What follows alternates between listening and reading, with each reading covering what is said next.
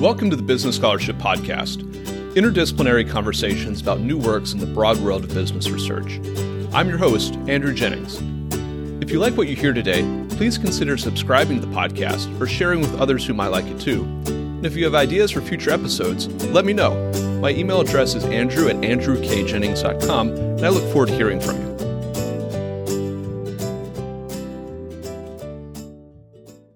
Our guest today is Lev Menand, lecturer and postdoctoral fellow at Columbia Law School, where he's a member of the Associates in Law program. We'll be discussing his new article, The Monetary Basis of Bank Supervision, which I'll link to in liner notes for this episode. Lev, welcome to the Business Scholarship Podcast. Thank you so much for having me. We're discussing today your recent article, The Monetary Basis of Bank Supervision. And as listeners are probably familiar, banks have a fairly bespoke regulatory system that applies to them that is pretty different from other uh, systems of regulating big businesses, even in, in highly regulated industries. Could you give um, a little bit of a background of that unique uh, regulatory system and maybe some of the explanations for why we have this particular system uh, for bank supervision, what it is designed to accomplish, and what, what some of the reasons are for treating banks differently than a lot of businesses? Of course. So, banks are regulated and they're supervised. By regulated, I mean there are lots of bright line rules that apply to banks. These rules govern things like balance sheet composition, so how much shareholder money banks must have as a percentage of the loans they make. Um, and they include rules telling banks how to account for their assets or what to do when someone stops paying their loan on time. And Dodd Frank added a lot more rules like this. So there's rules about trading securities and originating mortgages and maintaining liquid assets and long term stable funding. But lots of industries have a lot of rules. What's unusual about banking is that banks are supervised on top of all this, or as I argue in the paper, sort of underneath all of this because the rules mostly came later. And there's no great account out there of why banks are supervised. And so the paper is really motivated by trying to give an account for that. So let me say a little bit about what supervision is as distinct from regulation. Supervision is really about two things. One is visitation, the ability to enter into a bank uninvited and unannounced and just look at everything a bank is doing. And so, right now, as we speak, there are dozens of people who work for the Federal Reserve and who work for the Office of the Comptroller of the Currency, who are at JP Morgan Chase, looking around and working in the actual building the bank is occupying and monitoring what's happening. And then the second power that supervisors have are sort of a set of remedial powers. They can require banks to cease and desist from doing just about any business practice or activity and in more extreme circumstances, if banks, for example, have ignored those cease and desist orders, supervisors can remove officers and directors, they can levy fines, they can even revoke charters. And these remedial powers are not just tied to rule violations. Supervisors can order banks to cease and desist when they think that a bank is engaged in an unsafe or unsound practice and supervisors have a lot of leeway to determine what counts as an unsafe or unsound practice. And so it's this sort of discretionary standards based authority that makes supervision different from regulation and that makes banking and the legal regime governing banking different from the legal regime that governs a lot of other industries. What are some of the explanations for why banks are supervised and regulated as opposed to just being regulated as as many industries are? Yeah, so the most common today is sort of the simplest that banks that that banks have a lot of complicated rules that apply to them and so we got to have some set of special officials who are going to enforce those rules. And this sort of rule enforcer model makes some sense uh, because supervisors do spend a lot of their time enforcing rules. But if you start to look at the history, um, and if you look at the safety and soundness powers, the rule enforcer model for understanding bank supervision appears to be fairly incomplete. the relevant provision of the U.S. Code that governs the banking agency's remedial powers, which is 12 USC section 1818, specifically says that supervisors can order banks cease and desist when there's a rule violation or when there's an unsafe or unsound practice. So people that have keyed on to this second point have often thought about supervisors as sort of gap fillers who are designed to sort of monitor the spaces in between the rules because the rules will inevitably be too crude. And this is a neat ex post sort of account of what supervisors do because supervisors do fill gaps in the rules. But as an account for why Congress created bank supervisors, it's actually a pretty poor fit for the history. Um, among other things, the rules mostly post date supervision, and they were constructed uh, generally as a failsafe for when supervisors um, miss things. You offer in your article a new explanation, new conceptualization for why we have this supervision system that is rooted not just in regulation, but as you mentioned, um, a focus on safety and soundness. Uh, could you describe what your conceptualization is?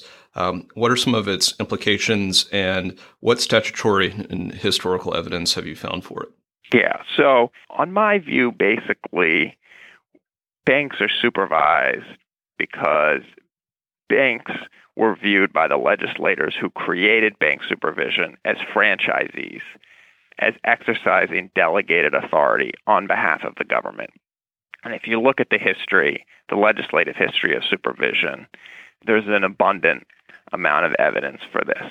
So it's important to start with a model of what banks do. Because for the legislators who created bank supervision, there was something very specific that banks did that was special, that required special government oversight, unusual government oversight. And what that was, was augment the money supply, create, in a sense, money. And banks do this by issuing short term promises to pay what's called base money. And so historically, base money was gold and silver coin. Today, base money is Federal Reserve notes. And by issuing more of these promises, and there exists base money in the economy. So in the 19th and 18th centuries, these promises, they generally took physical form and they were called banknotes. Today, they're mostly recorded in ledger entries and they're called deposits. And there's $13 trillion of deposit credit in the economy today. But there's only $1.7 trillion of Federal Reserve notes. And over 60% of those Federal Reserve notes are circulating overseas. So you can see that the banks have expanded the money supply by creating these deposit credits. There's much more deposit credit in the economy than there is actual base money behind it. If everybody came and they tried to redeem their deposit credits for base money, there wouldn't be nearly enough. So banks are doing something special. They're expanding the money supply. And in the 19th century, everybody sort of understood this to be a state function. And when the first banks were set up, they were set up as explicitly parastatal enterprises. So Alexander Hamilton had a plan for a national bank. There was only supposed to be one national bank. And it was going to be like a mint. There'd be a mint that would create metal money, and there would be the national bank that would create banknotes to expand the money supply beyond the stock of metal money in the economy. And over time, we moved to a different system. Um, we moved to a system because it was politically untenable, Alexander Hamilton's model, in the United States at least. Other countries continue to this day to have very, very concentrated banking systems that are composed by just a few banks that are very closely connected to the states that chartered them. But in the United States, there was a decision made to outsource money creation, to outsource this franchise freely, to have an open access monetary regime that would allow anybody to run a bank if they were willing to comply with certain requirements. And part of establishing that system was creating supervision. So New York invented supervision, and they did it in 1829. And they saw it very much as a function that was required if we were going to outsource money creation widely to lots of different people. And if you look at how New York politicians talked about what they were doing, it was all about the monetary mission of the bank and the state's responsibility for ensuring that there was a stable money supply. And so you have people like Millard Fillmore, who was one of the first bank supervisors before he became president, saying things like furnishing currency in the form of banknotes and bank credit is an exclusive privilege granted by the state. And the state should take care that in granting it, the people are secured from imposition and loss. And you had a lot of people who were uncomfortable with private banks having this power at all, even if it was going to be overseen closely by special government officials. So, like William Jennings Bryan, in his famous Cross of Gold speech, said, the right to issue money is a function of government, it is a part of sovereignty, and can no more with safety be delegated to private individuals, i.e., banks, than we could afford to delegate to private individuals the power to make penal statutes or levy taxes. And so, if you look at all this, these 19th century debates about banks and bank law, and the legislatures who actually created bank supervision, they understood that they were delegating very special role to private individuals and that they had to keep an eye on those individuals and that's why they created these supervisors a core concept of uh, of both your paper and of of banking regulation um, and, and some of the history that you discuss is this concept of safety and soundness. Could you describe what that means uh, in in a historical and, and present practice terms and, and what the origin of that concept is. Yeah, sure. So safety and soundness is a kind of ubiquitous concept today in financial regulation, but no one really seems to know where it comes from or what it means. And it's sort of treated as a vague platitude, as a license for the bank supervisors to sort of decide that this or that is unsafe or unsound. And it actually has a specific monetary meaning. In particular, the word soundness has a specific monetary meaning. And, and it's tied to the role that banks play in augmenting the money supply. So a, a, practice is unsafe and unsound if it hinders the ability of a bank to redeem its monetary instruments in base money in a way that threatens the public's confidence in the bank issued money supply and the stability of the overall monetary system. So let me try to break down what I mean by that a little bit. So, as I was saying a moment ago, banks augment the money supply, and they do this by issuing promises to pay base money on demand. And they issue more of these promises than there exists base money on demand. And so, a system that depends upon bank money also depends upon people not wanting to convert it to base money. And a monetary instrument, a bank money instrument, is sound. In the 19th century, this was understood to mean that it was convertible on demand into base money. And it's safe and sound if it's not jeopardizing the confidence that people have in the bank money system more generally if banks were not safely sound, if people did not trust that deposits and notes were equivalent to gold and silver coin, then deposits and notes would not serve as an effective store of value, and they would not expand the economy's medium of exchange beyond its supply of base money.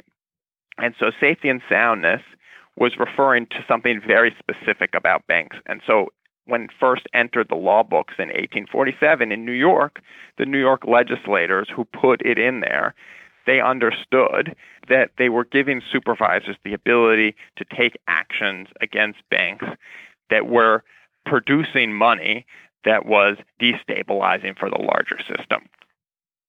So this concept of, of safety and soundness, along with the, the idea, the invention of, of supervision, and I, I think it's neat to think about uh, bank supervision as, as an invention, as a, as a sort of legal technology was state driven, particularly by, by New York.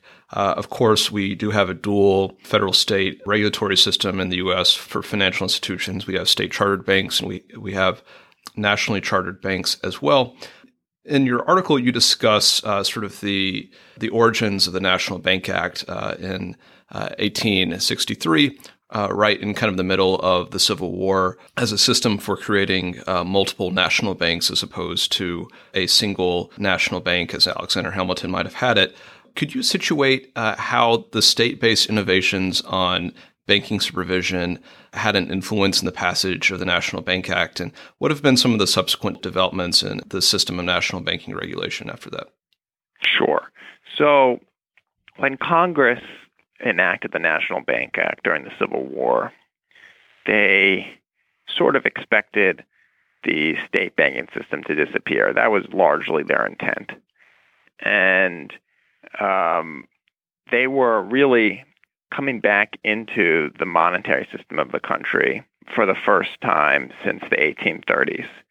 In 1836, Andrew Jackson let the charter of the Second Bank of the United States expire, and the demand for bank money in the economy began to be met almost entirely by state banks. There was a huge proliferation of state banks, and state banking law became extremely important. And New York took the lead. They had the model statute that most other states copied. And when the federal government got back into the game during the Civil War, they too copied from New York. And they copied a couple of critical ideas that the New York legislators had come up with. And one of those ideas was to outsource widely, to have an open access system. And so there were lots of people in Congress during the 1860s, as there were during the 1850s and 40s, who thought the government should just charter a third Bank of the United States. But this was politically impossible because the concentration of power into the hands of one bank was opposed by large portions of the American population. The genius of New York's plan was they parceled it out to lots of little unit banks that could be owned and operated by people in the local communities, but that would be collectively functioning as a larger system that would be akin to sort of a third national bank. So the National Bank Act uh, copied this structure. It also copied supervision from New York. And so Congress created the Office of the Comptroller of the Currency, the OCC, which today is the primary regulator and supervisor of commercial banks, of national banks, banks chartered by the federal government. So the OCC got its start, and the OCC was based off of also off of New York's law. The OCC got visitation powers, just like New York supervisors had, so they could enter unannounced and uninvited. They could examine the bank. They could subpoena bank documents. They could take the testimony under oath of anybody who worked at the bank, and the OCC could revoke the charter of the bank. It found that the bank was violating any of the provisions of the National Bank Act. And the National Bank Act also copied some other things from New York law. So it required all banknotes that were issued by national banks to be backed by government bonds. This was something that it got from New York. Subsequently, the federal government dramatically expanded the power of the comptroller because in the National Bank Act, the comptroller didn't have safety and soundness sort of discretionary authority. The comptroller couldn't say, these things here that you're doing are unsafe and you should stop them. But lots of states had begun to do that. And during the Great Depression, Congress sort of changed its mind about how powerful it thought the comptroller should be. And it imported safety and soundness law from New York. Uh, and it expanded the remedies that supervisors had available to them. And so in the Banking Act of 1933, Congress allowed the comptroller to recommend to the Federal Reserve Board that a bank officer or director should be removed. And the comptroller would have to show merely that that officer or director had engaged in unsafe or unsound practices. In 1966, Congress enacted the FISA, and this greatly expanded the remedial powers of supervisors. So, 1818, the section we were talking about earlier, was part of FISA, and it allowed supervisors to issue cease and desist orders. So the removal power was seen to be perhaps a bit drastic. You might not want to remove a bank officer or director, but you might want to tell a bank officer or director not to engage in a certain type of lending practice. And in fact, states had come up with similar sorts of powers for their supervisors 60, 70 years earlier. So, like New Jersey, it turns out in 1899 had provided that if it appeared to the commissioner of banks in New Jersey that a bank was conducting its business in an unsafe or unauthorized manner, he could, quote, direct a discontinuance of such unsafe practices. So this sort of authority was adopted in federal law in 1966. And then the savings and loan crisis led Congress to sort of reiterate the importance of courts deferring to supervisory judgments under Section 1818 in 1989 and 1991. And so, if you look at the sort of history of supervisory law, federal law from 1863 to the present, it's largely one of expanding supervisory authority over banks, with the major touch points being the Civil War, the Great Depression, and the 1966 Act. I, often find that when when people first hear of the existence of the Office of the Comptroller of the Currency, it's a very important regulator, but it's maybe a little less known to the public than the FDIC or the Federal Reserve. Often there's a puzzled reaction about the title of the office. It's a little bit of a antiquated title, uh, we might think, and I think your paper does uh, a good job of explaining the origin of that title is is very much in the the monetary focus of of banking, the the currency uh, function of banking.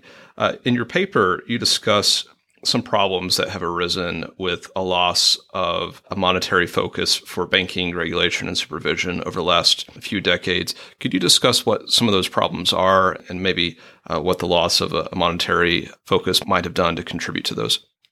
Sure. So I think there have been two major problems that have that stem from the loss of monetary focus. One is with respect to banks and their activities when we understood that banks performed a monetary function, there was a limiting principle about what banks should be doing and how we could evaluate whether banks were doing a good job or not. When policymakers stopped seeing banks as special or performing a monetary function or having a special relationship with the state and just as another type of financial intermediary, there was no longer a limiting principle. And policymakers made a lot of changes and they let banks get into lots of unrelated, non monetary businesses. And this meant that supervisors suddenly were involved in checking up into all sorts of businesses that were previously just regular old private businesses in lots of key respects. So trading derivatives is not a special state function. It's actually very difficult and expensive to monitor derivatives trading. And when you let banks get into derivatives trading, for example, it can distort the competitive playing field in the derivatives trading business. Because if you're not a bank and you're trading derivatives, now you're competing with a firm that has access to the government safety net, that has uniquely low funding costs because it can issue money. And so you're going to have a lot of changes in the composition of the financial system when you have banks engaged in non banking and non monetary activities. Another problem that we had that can be attributed to the loss of a monetary focus is that non banks started to copy the economic activity that was special about banking. In other words, they started to issue short term promises to pay base money on demand, and they figured out ways to get those short term promises to function as money, just as banks were doing. And this led to a lot of competitive deregulation because it threatened banks' viability. And it also completely undermined the logic and integrity of the regulatory and supervisory system that had been created for banks. Because now there were these entities that were engaging in a very similar business without being subject to any of the laws that the banks were subject to, and without being subject to any of the supervision that the banks are subject to. And so, supervisors who no longer really understood that their purpose was to make sure that the bank money the inside money, the augmented money in the economy was safe and sound and stable, they only had jurisdiction over some of that bank money now because lots of it was being created by firms that they did not supervise. This was not something that registered as a big problem before the crisis, and it turned out to be the core of what the crisis was. What are some of the, the policy implications then uh, for how we should be thinking about a monetary basis of, of banking uh, supervision? What what should that mean policy wise, and maybe what should that mean for some of the non bank players that are offering commercial substitutes for banking activity? Great question. So, I think that first and foremost, if we see banks as augmenting the money supply, and we understand that banks are subject to intrusive government oversight as a result, then we can't allow non banks to compete with banks and do this without being subject to the same oversight. It's sort of as, as simple as that. And so Congress has a choice to make. It can allow a lot of the existing non banks that are creating money substitutes to continue to do that and subject them to the same supervisory regime that banks are subject to or it can force those firms to get a banking charter and just become banks. And in a way, the latter is a cleaner solution, and it's an older solution. Most bank money in the 17th and 18th centuries took the form of physical notes, banknotes. And in the early 18th century, Parliament just forbid anyone besides the Bank of England from issuing notes that matured in six months or less and circulated in the city of London, forbid anybody else from engaging in that business. And so you could imagine one solution being banning any entity without a banking charter from engaging in the economics of money augmentation. But that's not the only solution. You could also subject all money market mutual funds and investment banks to supervision. Uh, now, there aren't a lot of in, independent investment banks left, but certainly if someone tried to replicate the Lehman Brothers business model today, that would not be subject to supervision under the current laws. And that's something that doesn't make a whole lot of sense based on the crisis experience. What are some of the takeaways of this article that you would like uh, listeners to have, whether they're listening from an academic perspective, a policy perspective, or uh, an industry perspective? I think uh, one big takeaway I want people to have is that ideas matter and that history matters. That a bad framework for thinking about a problem or legal design will lead to bad policies and cause policymakers to overlook dangers. Lots of people talk about the financial crisis as a hundred year flood or as the result of depravity by bankers or by regulators. And there were elements of both of these things. But at its most basic level, the crisis was a failure of policy. And it was a failure that was caused by confusion and muddled thinking about what banks do and how the laws that Congress had put in place were supposed to work. Ultimately, a stable monetary system is a design problem. When one of Elon Musk's rocket ships crashes into the ocean rather than hitting its landing pad, you know, Elon Musk doesn't say, it's a hundred year flood. If we can design a monetary system correctly, we won't have another crisis. And to do that, we have to begin by understanding how the laws on the books are supposed to work together and what they're designed to do. Our guest today has been Lev Menand, lecturer and postdoctoral research fellow at Columbia Law School, where he's a member of the Associates in Law program. We discussed his article, The Monetary Basis of Bank Supervision, and I'll include a link to that in the episode notes for this episode. Lev, thank you for joining the Business Scholarship Podcast. Thank you.